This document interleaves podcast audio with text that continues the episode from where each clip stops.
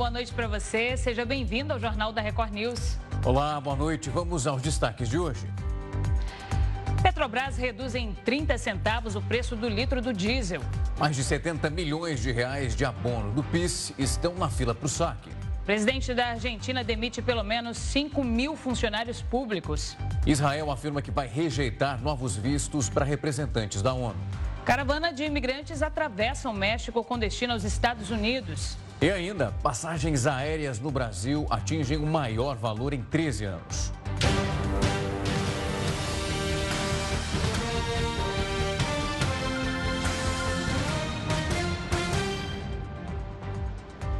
A Petrobras anunciou uma redução de 30 centavos por litro no preço do diesel para as distribuidoras. Dessa forma, o preço médio do combustível para o consumidor nas bombas deve ficar entre R$ 4,63 e R$ 8,26 por litro, dependendo do local de venda.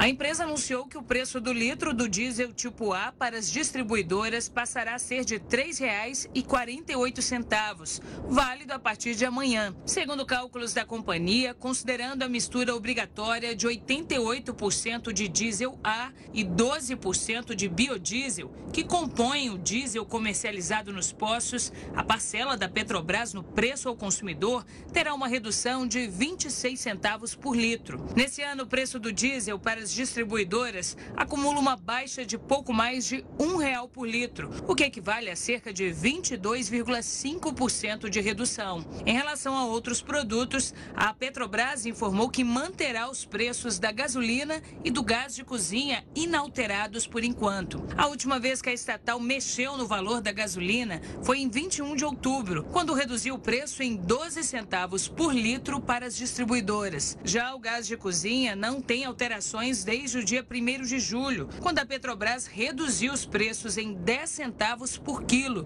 queda de 3,9%. Em 2023, o gás acumula queda de 24,7%, ou R$ 10,40 por botijão. O ministro da Fazenda, Fernando Haddad, se reuniu hoje com o vice-presidente e também ministro da Indústria e Comércio, Geraldo Alckmin. Foram discutidos assuntos como o preço do diesel e também as medidas para a indústria no país. Esse encontro ocorreu em meio a uma tentativa em que a Haddad, pelo menos, já anuncie nos próximos dias um novo pacote de medidas para a economia nacional. Quem tem mais informações ao vivo sobre como foi essa reunião é o repórter Clébio Cavagnoli, direto de Brasília. Boa noite para você, Clébio. Qual foi a decisão em relação ao diesel? Olá, Rafael, Renata, boa noite para vocês a todos que acompanham o Jornal da Record News. A notícia não é das melhores, embora o impacto, segundo o ministro Fernando Haddad, não vai incomodar muito o bolso do consumidor.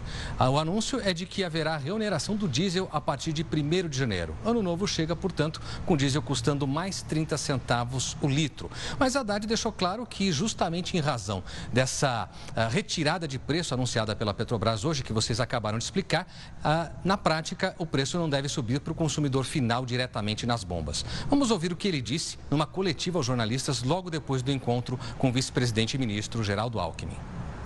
A partir do dia 1 de janeiro, tem a reoneração do diesel. Né?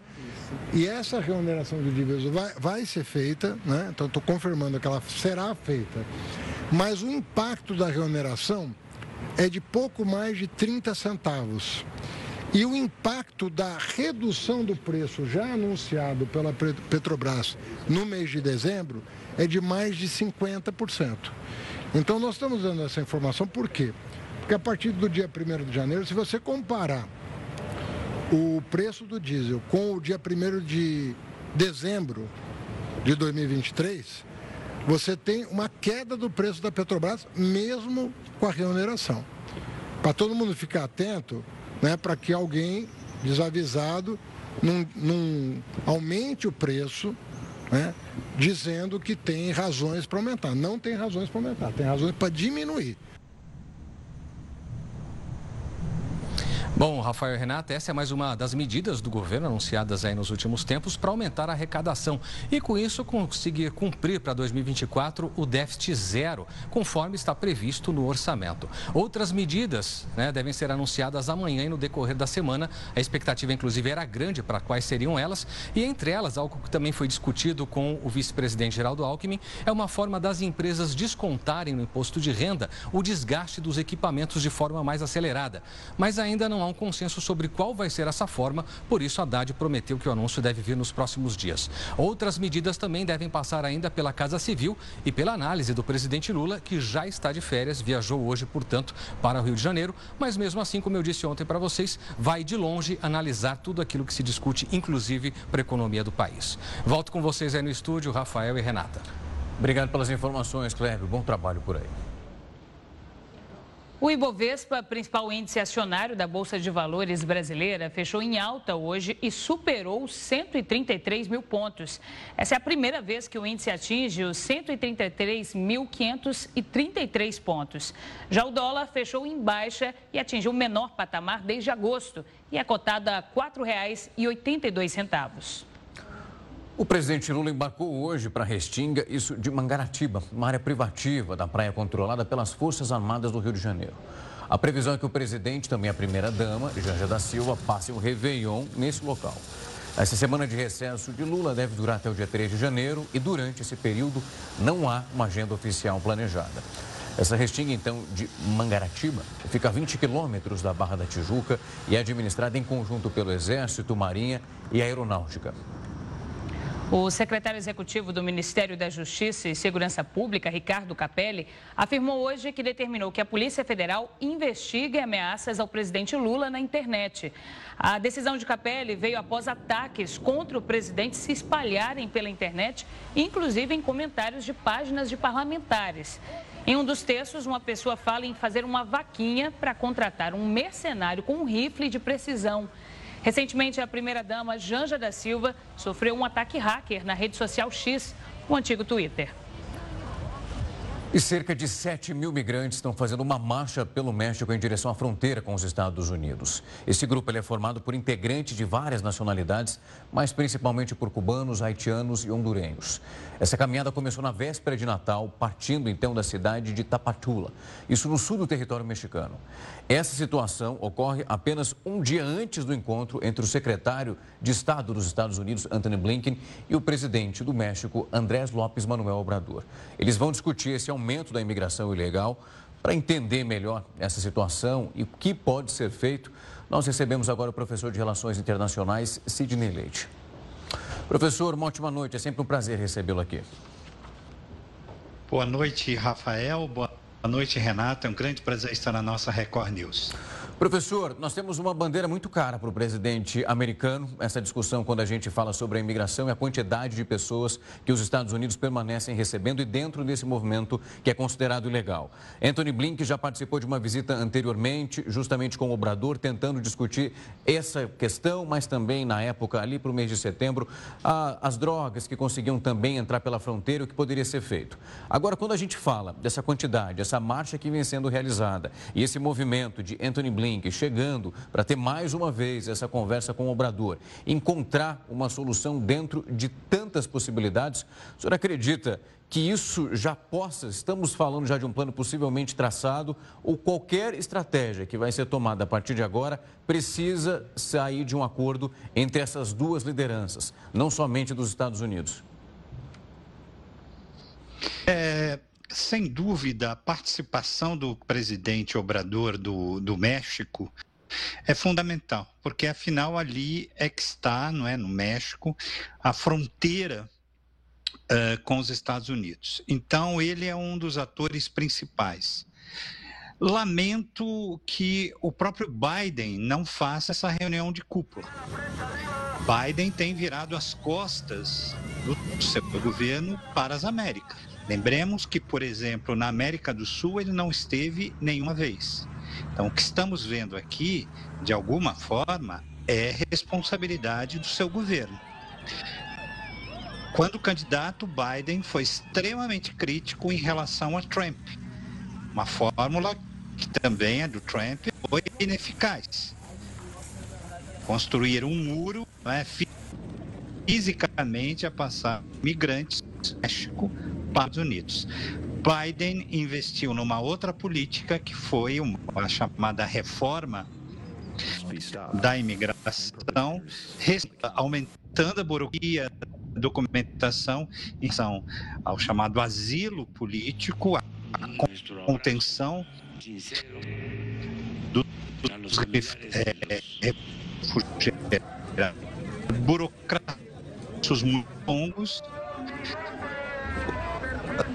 se acreditava de então não é um, um algo que se refere com, com leis de restrição. A imigração de países da América Central e também da América do Sul vem de uma das consequências da globalização, que é a enorme desigualdade social que vem se acentuando globalmente. Professor, muito boa noite para o senhor. A, a, Casa Branca chegou em muitos momentos a minimizar um pouco né, essa crise de imigração que estão vivendo. Na semana passada, inclusive, a secretária de, de imprensa chegou a dizer que não era um número assim tão considerável, que era um fluxo comum para essa época do ano. Mas a verdade é que a gente está falando sim de números impressionantes. Né? Só em novembro foram cerca de 250 mil pessoas eh, passando pela fronteira sul dos Estados Unidos. Foi o maior número para o mês de novembro comparado com outros anos, e o terceiro maior número da história. Então, a gente está falando de uma crise de imigração importante, né?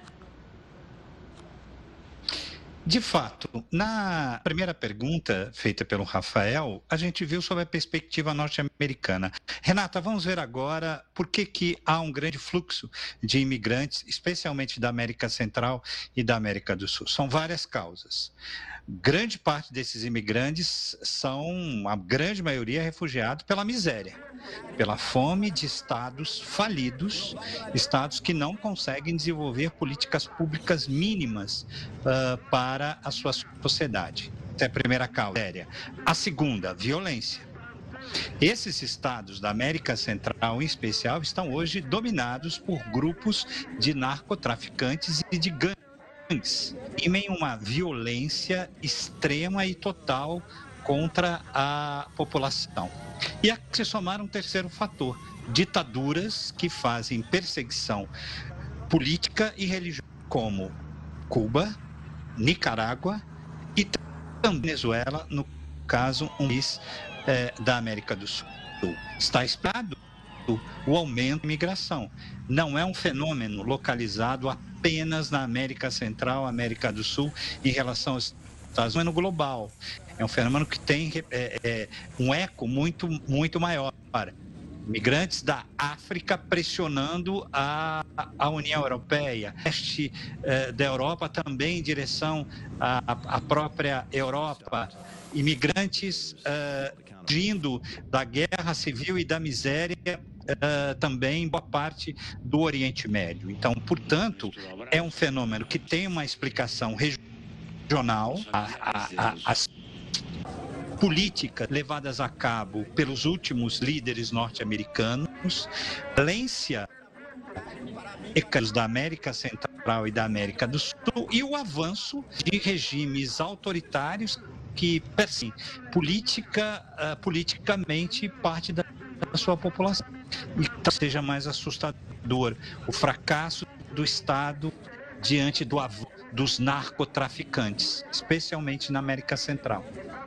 Professor, gostaríamos de agradecer muito tempo e a disponibilidade para vir aqui conversar com a gente, trazer um pouco desse panorama e, claro, já nos colocar dentro das possibilidades que podem ser discutidas nesse encontro que estaremos aqui de olho para entender o que pode ser divulgado a partir, então, dessa reunião das duas lideranças. Muito obrigado, professor, por nos atender. Obrigado, Rafael. Obrigado, Renato. E um forte abraço a todos os nossos telespectadores. Até mais. Decreto de presidente da Argentina demite pelo menos 5 mil funcionários públicos. O Jornal da Record News volta já. O Jornal da Record News está de volta. Terminou nessa tarde a audiência de custódia do Zinho, apontado como chefe da maior milícia do Rio de Janeiro. A justiça manteve a prisão dele. A sessão da audiência de Luiz Antônio da Silva Braga, o Zinho, aconteceu então por videoconferência. Ele está no presídio de segurança máxima de Bangu, depois de se entregar à Polícia Federal no domingo. O Zinho permanece isolado, sem banho de sol e mais ali perto de outros milicianos. Com o Zinho na cadeia, a polícia não descarta a possibilidade de que rivais tentem se aproveitar desse momento de vulnerabilidade da quadrilha e entrem em conflito na zona oeste da Baixada Fluminense. O governo de Israel informou que vai rejeitar novos vistos para funcionários da ONU. A decisão é motivada pela insatisfação de Israel com a conduta das Nações Unidas durante a guerra contra o Hamas. O ministro dos Negócios Estrangeiros de Israel, Eli Cohen, afirmou que deu instruções aos funcionários do ministério para recusarem a emissão de novos vistos para funcionários da Organização das Nações Unidas, assim como a renovação dos já existentes. A crise diplomática entre Israel e a ONU se intensificou no final de outubro, após o secretário-geral das Nações Unidas, Antônio Guterres, criticar os bombardeios promovidos por Israel em Gaza. Depois das críticas, o ministro cancelou uma reunião com o chefe da organização. Ao mesmo tempo em que entra num embate com a ONU, o primeiro-ministro Benjamin Netanyahu prometeu continuar lutando em Gaza até que o Hamas seja completamente destruído. De acordo com o Ministério da Saúde de Gaza, o número de mortos na região já ultrapassou 20 mil pessoas. E ataques a vilas na região central da Nigéria mataram pelo menos 140 pessoas. Essas informações vêm da agência de notícia Reuters. As autoridades nigerianas ainda não confirmaram quem são os responsáveis por esse atentado. Os criminosos teriam utilizado armas de fogo e também facões. Essa região central da Nigéria já é conhecida por seu palco, então, de conflitos entre muçulmanos e cristãos, que lutam também pela exploração dos recursos naturais. Além de várias dezenas de mortos, os ataques também deixaram mais de 300 pessoas feridas. O governador do estado, onde aconteceu esse ataque, classificou os atos como brutais e injustificáveis. Ele também disse que vai tomar as medidas para combater esse tipo de ataque. O governo de Javier Milei anunciou hoje que não vai renovar o contrato de funcionários públicos com menos de um ano de trabalho na Argentina. A medida é uma das primeiras do plano Motosserra a serem colocadas em prática. O pacote de Milley prevê ainda uma desvalorização do peso, a redução do subsídio e o cancelamento de licitações. Segundo um porta-voz do governo, serão dispensados cerca de 5 mil funcionários com contratos que vencem nesse dia 31 de dezembro. Bem claro a medida dele, coerente com aquilo que foi a promessa de campanha. Nós estamos falando de um país que se projetava, por exemplo, no início de 2022, um déficit nas contas públicas de 1,9% eh, do PIB. E esse déficit fiscal, já encerrando esse ano, chega a 3% do produto interno bruto. Então, é necessário, segundo eh, a proposta do próprio Milley, reduzir o tamanho do Estado para que possa fazer frente a crise sem precedentes que nós observamos dentro da Argentina. A Argentina tem atualmente 338.392 funcionários públicos na administração federal, segundo os dados de outubro do órgão oficial de estatísticas do país. Além da renovação, o governo argentino estuda também o congelamento na folha de pagamentos e uma redução de 15% no salário para os altos funcionários públicos do país. Há esta medida no sentido de reduzir subsídios daqueles que ocupam cargos de maior escalão, uma vez que é imperativo reduzir uh, propriamente o tamanho e o gasto do Estado para caber e equilibrar receitas e despesas, que é um, numa política uh, neoliberal é um aspecto essencial. E pouco mais de 86 mil beneficiários que têm direito ao abono do PIS 2023 ainda não sacaram os valores que têm direito. Esse prazo para retirada do benefício vai até o dia 28 de dezembro.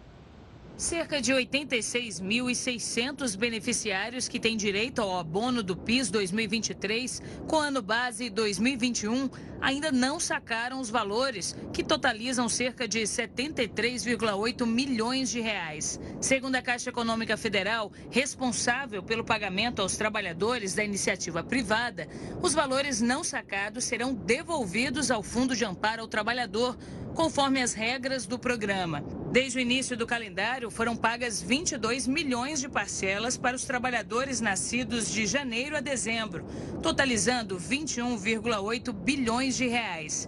Tem direito ao benefício quem trabalhou pelo menos um mês com registro formal e recebeu em média até dois salários mínimos mensais em 2021. As parcelas variam conforme os meses trabalhados, ou seja, só recebe o valor integral de um salário mínimo quem trabalhou por 12 meses. Além disso, é preciso estar inscrito no PIS/PASEP há no mínimo cinco anos e ter os dados atualizados pelo empregador na relação anual de informações sociais.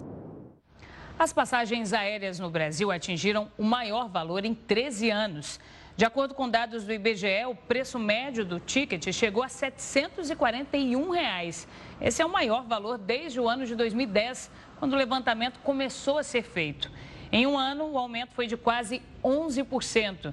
Considerando apenas as viagens no interior do Brasil, a alta foi ainda mais expressiva, chegando a uma porcentagem de 35%. E pelo menos 73% dos custos que envolvem o cuidado das pessoas com demência no Brasil ficam isso para as famílias dos pacientes. Esse número foi divulgado pelo Relatório Nacional sobre a Demência no Brasil. O estudo revelou que, além dos custos, as pessoas responsáveis pelos cuidados estão sobrecarregadas e que, na maior parte das vezes, são mulheres. O relatório mostra que esses custos podem chegar a 81% por parte do familiar, a depender do estágio da demência. No total, os pesquisadores entrevistaram 140 pessoas com demência e cuidadores de todas as regiões do país, com média de idade de 81 anos, sendo 69% mulheres. O relatório mostra, por exemplo, que entre os 140 cuidadores, pelo menos 45% das pessoas apresentavam sintomas psiquiátricos de ansiedade e depressão. 71% apresentavam sinais de sobrecarga relativa ao cuidado e 83% exerciam cuidado de maneira informal e sem remuneração. Atualmente, o Brasil contabiliza cerca de 2 milhões de pessoas com demência.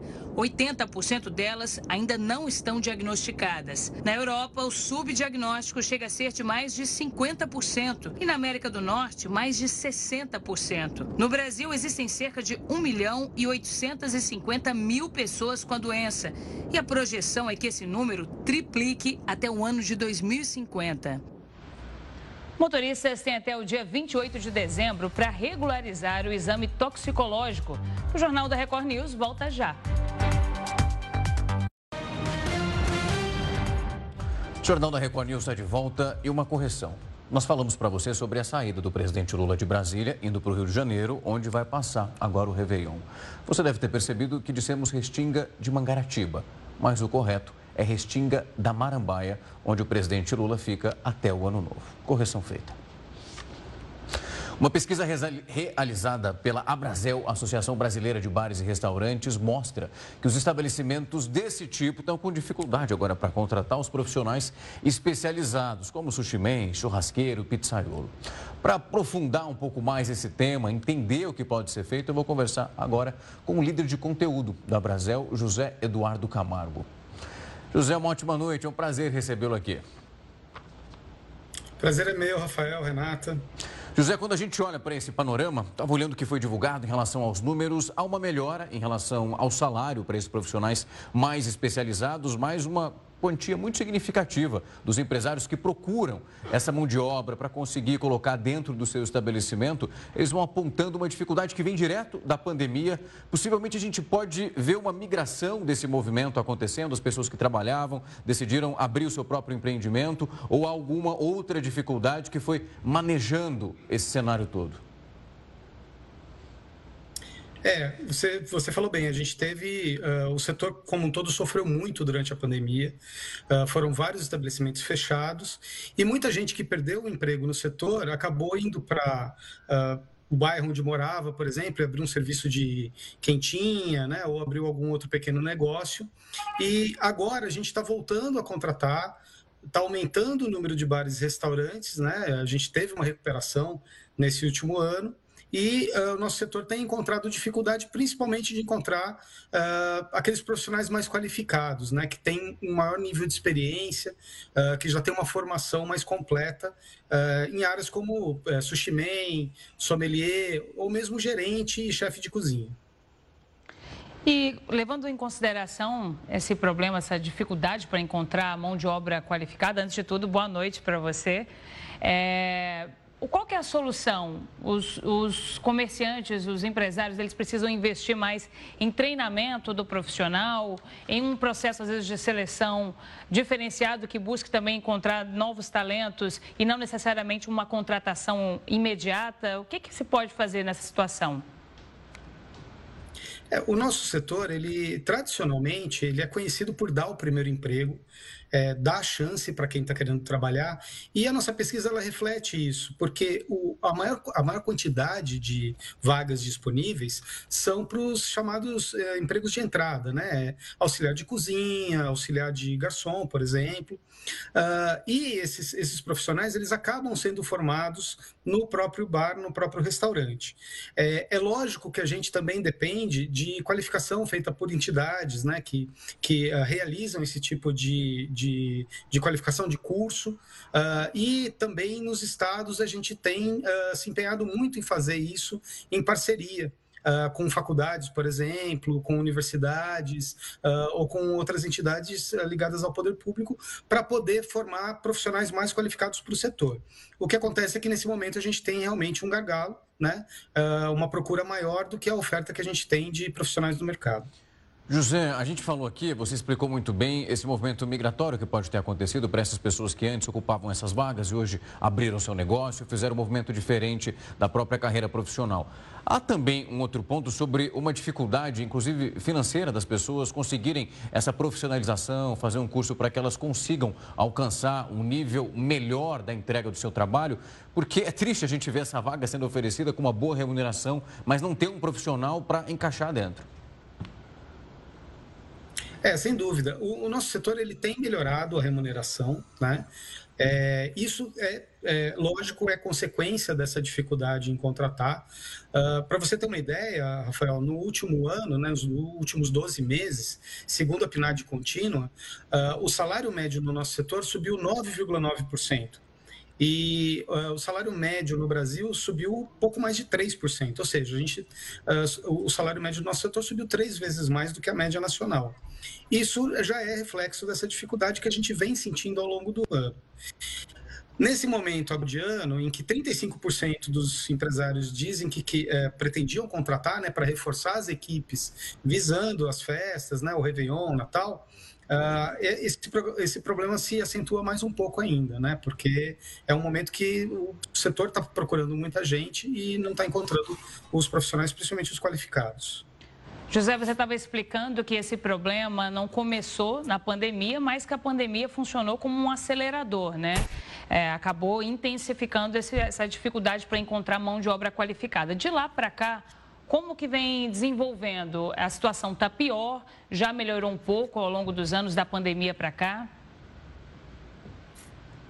É, o que a gente tem sentido agora é que, por exemplo, uh, esses profissionais né, que deixaram, que saíram dos bares e restaurantes que fecharam, ou que uh, resolveram empreender durante a pandemia, é, é, eles principalmente se concentravam naquele chamado MEI, né, microempreendedor individual. E desde abril a gente vem notando uh, um fenômeno que é a diminuição desses MEIs no nosso setor e o aumento de empresas que, que são os que a gente chama de não MEIs, né, que são as, as microempresas, as EPPs, as empresas que faturam mais. Então a gente vem notando essa migração. Uh, o MEI está deixando de ser MEI e está virando uma empresa mais formal, né, faturando mais do que os 81 mil reais, que é o limite do vendedor individual. Isso é bom, porque as empresas crescendo, elas tendem a contratar mais, isso se reflete na FINAD, quando a gente olha esse ano, foram mais de 200 mil novas vagas criadas no setor. Ou seja, foi uma recuperação realmente que a gente teve, principalmente no primeiro semestre. A, a gente teve um, uma baixa na demanda, mas que agora, no final do ano, a gente sente que o empresário está otimista né? É, tanto que uh, boa parte resolveu, é, disse que queria contratar agora no final do ano e isso deve se manter também para o verão. Principalmente nas cidades mais turísticas, o verão tende a ser bom. José, a Renata, pegar um ponto da pergunta dela anterior, quando ela falou sobre essa possibilidade de capacitar aquele profissional que já está dentro do estabelecimento, já participa da rotina, do funcionamento, seja qual for o comércio. Quando a gente olha essa possibilidade, sendo tentadora, de um salário melhor do que aquele que você tem, a gente tem um movimento muito rápido de acreditar que as pessoas elas vão por esse caminho. Vocês percebem que é algo tão certo assim, ou muitas vezes é uma surpresa do próprio funcionário de não ter interesse de fazer esse curso de capacitação para ocupar aquela vaga. Isso acontece dentro desse segmento? Acontece muito, acontece muito. A capacitação ela é constante no, no setor. E, e acontece também de, de, maneira muito natural. Né? É, uma outra característica do setor, além dessa capacitação ocorrer dentro do próprio estabelecimento, né? é lógico, como eu disse, a gente tem uh, uh, parcerias que a gente faz com, com faculdades, por exemplo, para ter essa capacitação. Mas, além de capacitar, né, no Brasil, ele é tradicionalmente um celeiro de empreendedorismo. Né? Então, isso que aconteceu durante a pandemia também foi uma coisa muito natural, porque uh, a pessoa começa como garçom, começa como atendente, começa de cozinha, vai aprendendo o comportamento do restaurante e, em certo final, agora é tomadura de, no setor. E aí ela vai ligar e vai passar a ter o seu próprio estabelecimento. Isso é muito comum no nosso setor. José, muito obrigado por vir aqui conversar com a gente. É claro que a gente torce para que essas vagas sejam preenchidas, as pessoas consigam atingir um nível de capacitação profissional ainda melhor para, sem dúvida, mudar a própria história, mas automaticamente fortalecer a nossa economia, que também isso é muito importante. Muito obrigado por falar conosco. Eu é que agradeço, estou sempre à disposição de vocês. Obrigado, Rafael. Obrigado, Renata. Até mais. Os motoristas profissionais das categorias C, D e E têm até o dia 28 de dezembro para regularizar o exame toxicológico. Cerca de 5 milhões de condutores estão irregulares. Quem não cumprir o prazo pode arcar com uma multa de R$ 1.467,35, além de perder sete pontos na carteira. Dirigir com exame vencido ou deixar de realizar o exame configura infração gravíssima, segundo o Código de Trânsito Brasileiro. Em caso de reincidência ao longo de 12 meses, a multa pode chegar a R$ 2.934,70 e o motorista perde o direito de dirigir. Para os condutores que o resultado do exame for positivo, o direito de dirigir é suspenso por três meses. Pela regra, o motorista profissional também não poderá renovar a carteira nacional de habilitação até que seja feito o exame com resultado negativo. O exame toxicológico é feito por meio da coleta de uma pequena quantidade de cabelo próximo ao couro cabeludo ou por um pelo do corpo. Segundo a Associação Brasileira de Toxologia, a média de preço no Brasil é de 135 reais. O exame identifica se houve consumo de substâncias psicoativas entre 90 e 180 dias antes da coleta, um período mais longo do que os exames de urina e sangue conseguem detectar. O Rio de Janeiro vai reforçar a segurança na cidade, isso para a virada do ano lá em Copacabana. Vai ter câmeras de segurança espalhadas pela região para essa identificação de veículos roubados e também o reconhecimento facial de foragidos da justiça. Essa operação vai funcionar das 7 da manhã do dia 31 de dezembro às 8 da noite do dia 1 de janeiro. O evento vai contar com dois palcos. Um que é virado então para Leme e o outro para o bairro de Copacabana. A distância entre eles de 300 metros. E segundo a prefeitura, o estudo mostrou que esse é o espaço ideal para reunir mais pessoas. O público vai poder assistir a um show de drones e uma queima de fogos de 12 minutos de duração. A expectativa é que mais de 2 milhões de pessoas passem o Réveillon lá em Copacabana. Prática de atividade física no calor extremo requer uma série de cuidados. A gente fala sobre isso depois do intervalo. O Jornal da Record News volta já.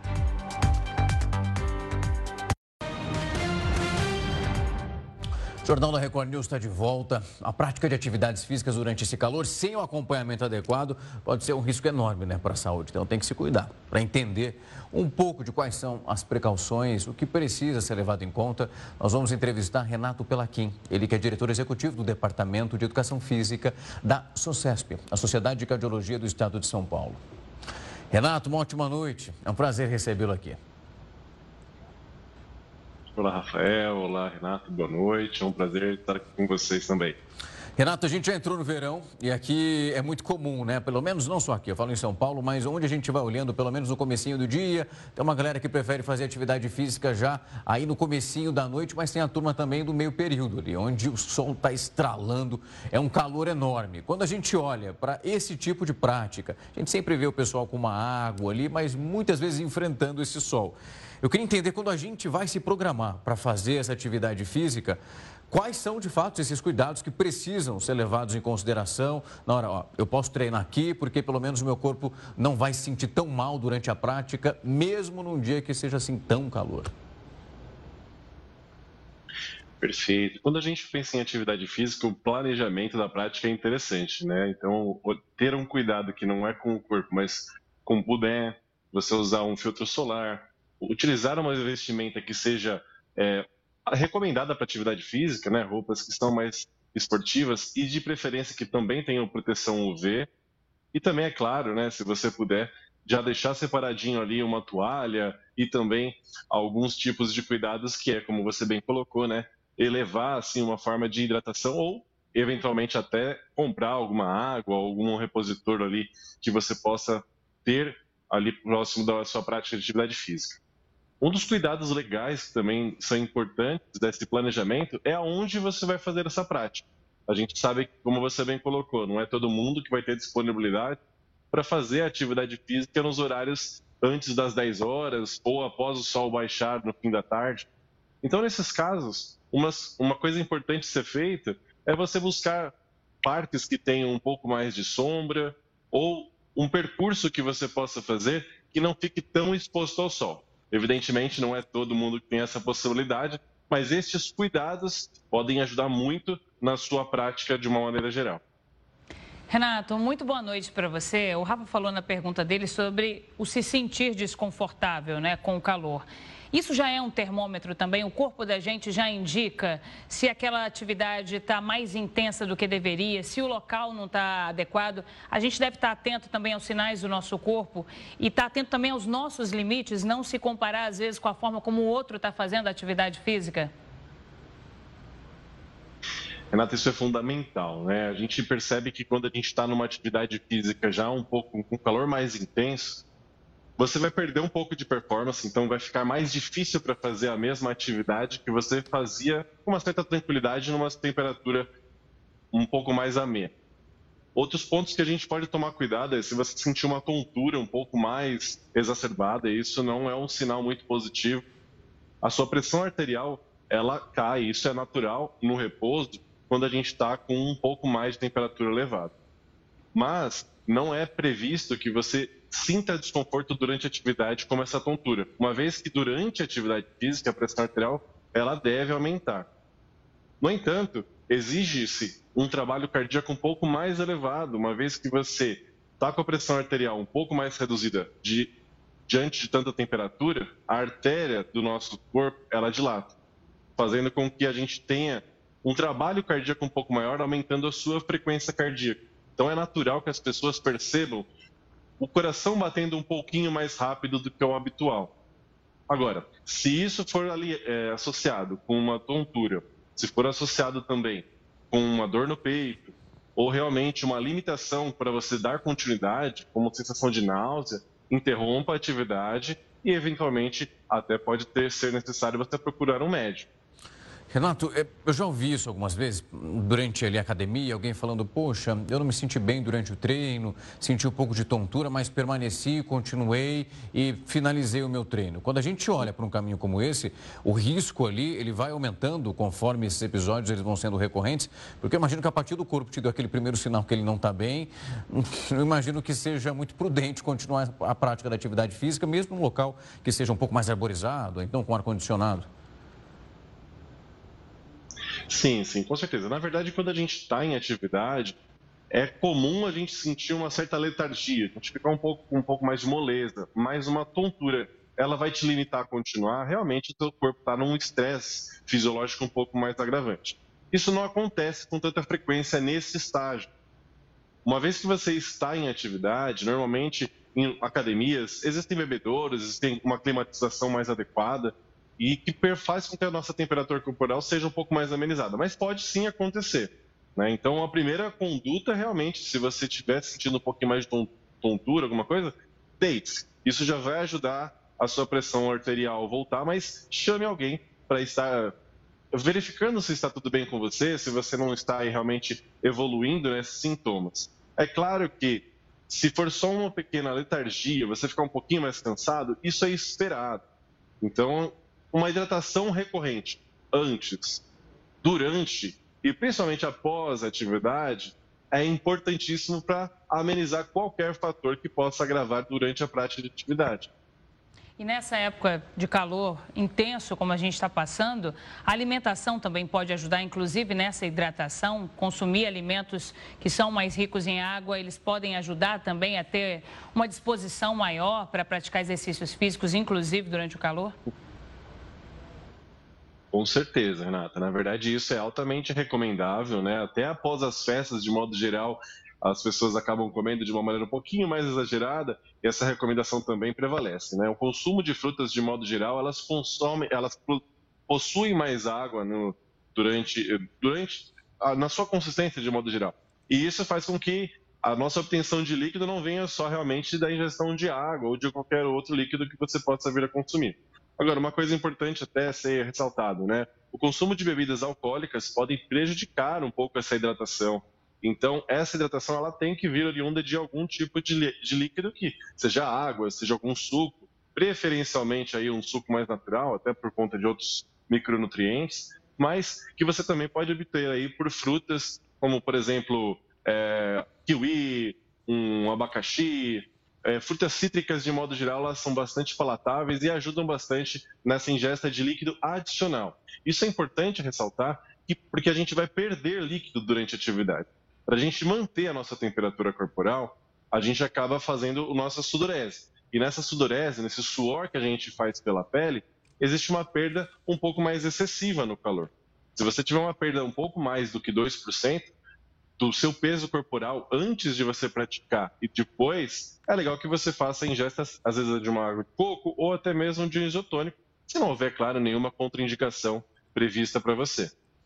Renato, você me deu uma deixa que eu ia justamente falar sobre o uso do isotônico. Às vezes a pessoa não é uma corredora profissional, vai de vez em quando, ao invés de levar água, pega o isotônico e sai. Aí para correr, fazer sua atividade física. Quando a gente fala desse tipo de bebida, há algum ponto que precisa ser analisado, entendendo um pouco do que você precisa repor naquele momento?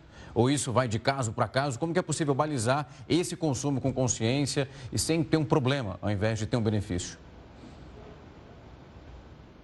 Uma coisa importante que a gente tem que lembrar é que, assim, nem todo mundo faz uma atividade tão intensa a ponto de realmente causar um desequilíbrio nos minerais, né? Os sais minerais, de modo geral, eles ajudam muito na condução na elétrica dos nossos neurônios e vamos pensar na parte da saúde cardiovascular, na condução elétrica do coração.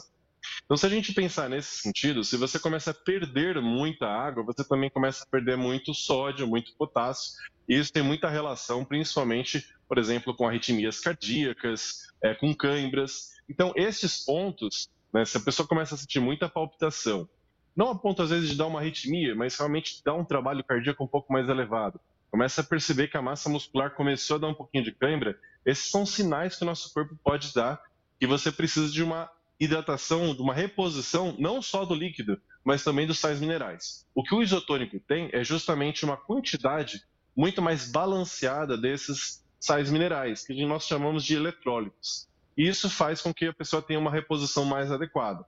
Então, se a pessoa não teve uma perda de líquido prévia, então se a pessoa se pesar antes, perdeu mais, menos do que 2% do seu peso corporal após a prática, às vezes não fez uma atividade muito intensa, né? Está começando a treinar agora, então às vezes não tem uma necessidade de uma reposição com esse tipo é, de, de bebida. Na verdade, assim, uma vez ou outra não vai fazer problema, mas o uso recorrente ele realmente não é indicado, até porque até pessoas que, por exemplo, possam ter algum problema renal, não é interessante que a pessoa faça uso diário, recorrente desse tipo de bebida. Aí só a hidratação com água já seria bastante suficiente. Agora, se for uma intensidade maior, né, como você bem colocou, a pessoa começou aí a fazer uma corrida um pouquinho mais intensa, aí de fato pode ser que associado ao calor ela vai realmente perder muito líquido.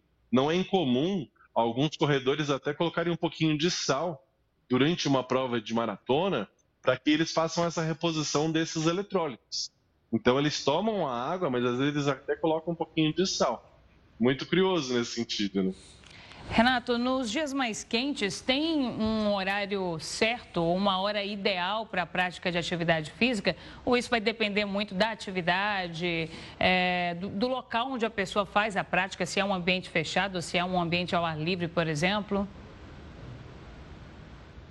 Sim, a gente, de maneira geral, a gente vai sempre é, recomendar antes das 10 horas aquele sol muito, muito alto que realmente pode expor não só a prática de atividade física, mas também em termos de quantidade de raios ultravioleta que ela pode receber. Mas antes das 10 horas é um pouco mais amena a temperatura em algumas regiões do Brasil. A gente passou por uma, uma quantidade de calor aí no Brasil como um todo desde cedo, mas costuma se recomendar antes das 10 horas da manhã e após as 18 horas, se possível.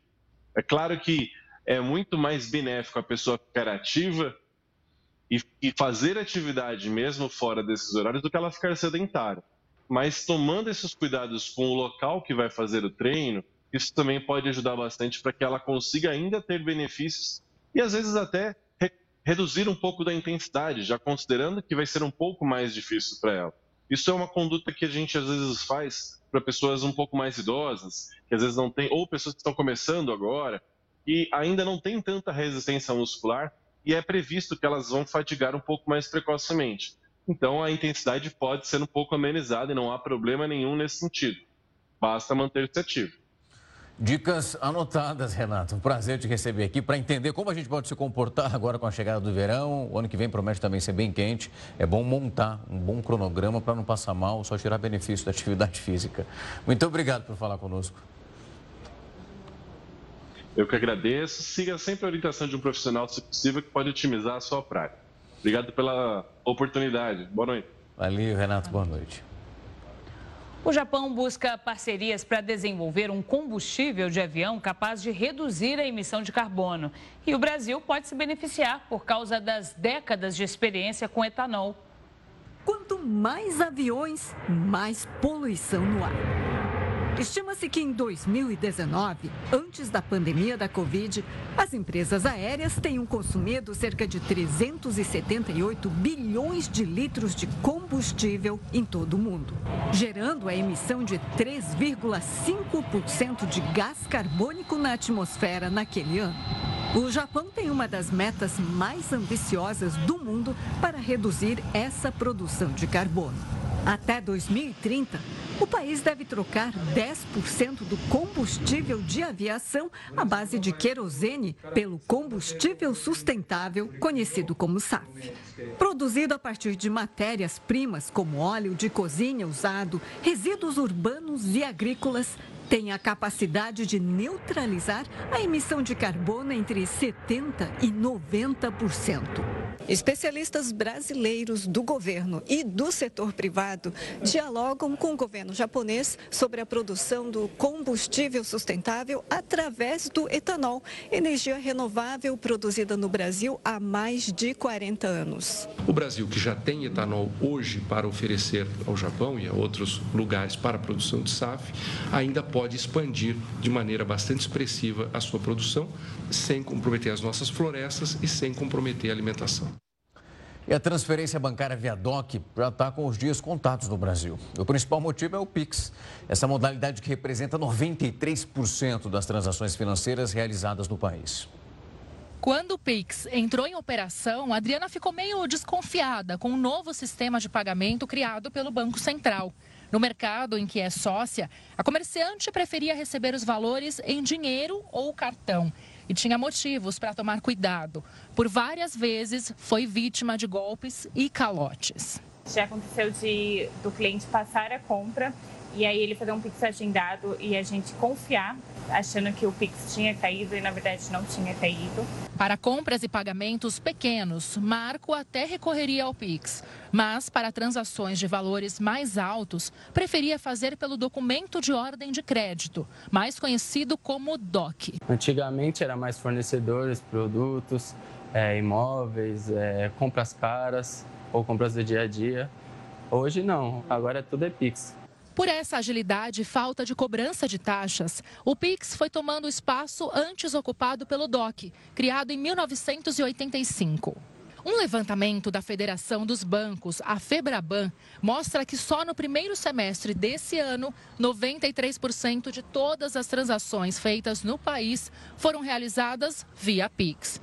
E segundo o Banco Central, desde a criação do Pix, três anos atrás, até outubro desse ano, foram mais de 66 bilhões de transações feitas no sistema financeiro, com valores que ultrapassam 29 trilhões de reais. Com a popularização do Pix, o DOC está com os dias contados. A Federação dos Bancos decidiu acabar de uma vez por todas com esse tipo de operação financeira entre contas de várias instituições. Mas tanto pessoas físicas como pessoas jurídicas vão ter um tempinho para se organizar. Esse tipo de operação pode ser agendado até o dia 15 de janeiro do ano que vem. Mas a partir do dia 29 de fevereiro, o DOC já não existe mais. Já não faz mais falta nenhuma. Tirando para as compras altas, assim, que também já estão aceitando o Pix, já não está tendo mais utilidade nenhuma o DOC. Para esse advogado, a extinção do DOC já era esperada. É uma tendência natural, o Pix vem tomando espaço de outros é, meios de pagamento paulatinamente. Era uma intenção do Banco Central também, numa iniciativa de inclusão financeira, ou seja, de fazer com que cada vez mais pessoas usassem pagamentos eletrônicos para fins é, das suas transações de pagamento e que vem se cumprindo desde a implementação do Pix em 2020. O Jornal da Record News fica por aqui. Muito obrigada pela sua companhia. Uma ótima noite para você. Logo na sequência vem o News das 10 com o Kaique Rezende. Até mais.